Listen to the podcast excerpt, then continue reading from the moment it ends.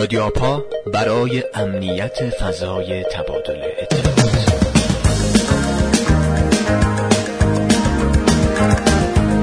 سلام رادیو رو گوش می‌کنید از دانشگاه صنعتی اصفهان.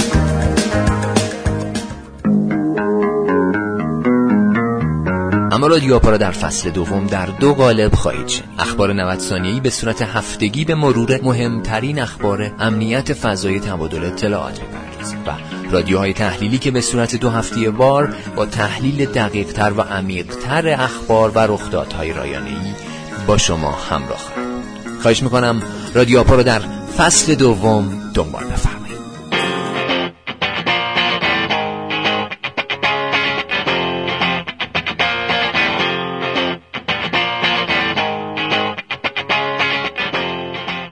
اولی خبر در مورد گروه هکری شادو براکره این گروه ابزار دیگری از NSA به نام دارک پالزر رو منتشر کرد این ابزارها برای آلوده کردن ویندوز سرور 2003 و 2008 در سازمانهایی در ایران، روسیه و مصر مورد بهره برداری قرار گرفتند.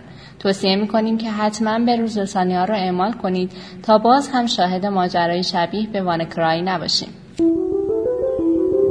خبر دوم اینکه یک محقق امنیتی هندی آسیب پذیری بحرانی را در OpenBSD و بیشتر توزیع های لینوکس شامل دبیان، اوبونتو، سنتوس، ردهت و فدورا کشف کرده. گفته میشه مهاجم با استفاده از این آسیب پذیری می‌تونه سیستم رو با سه دستور یا کمتر تحت تاثیر قرار بده.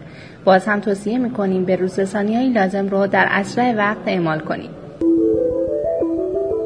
و اما خبر آخر این که محققان آسیب پذیری وصله نشده ای رو در مایکروسافت ورد کشف کردند. این آسیب پذیری به مهاجمان امکان ارسال بدافزارهای قدرتمند به سیستم قربانی رو میده. توصیه می‌کنیم تا رسیدن وصل اسناد ورد حاوی ویدیو آنلاین رو حتما مسدود کنید.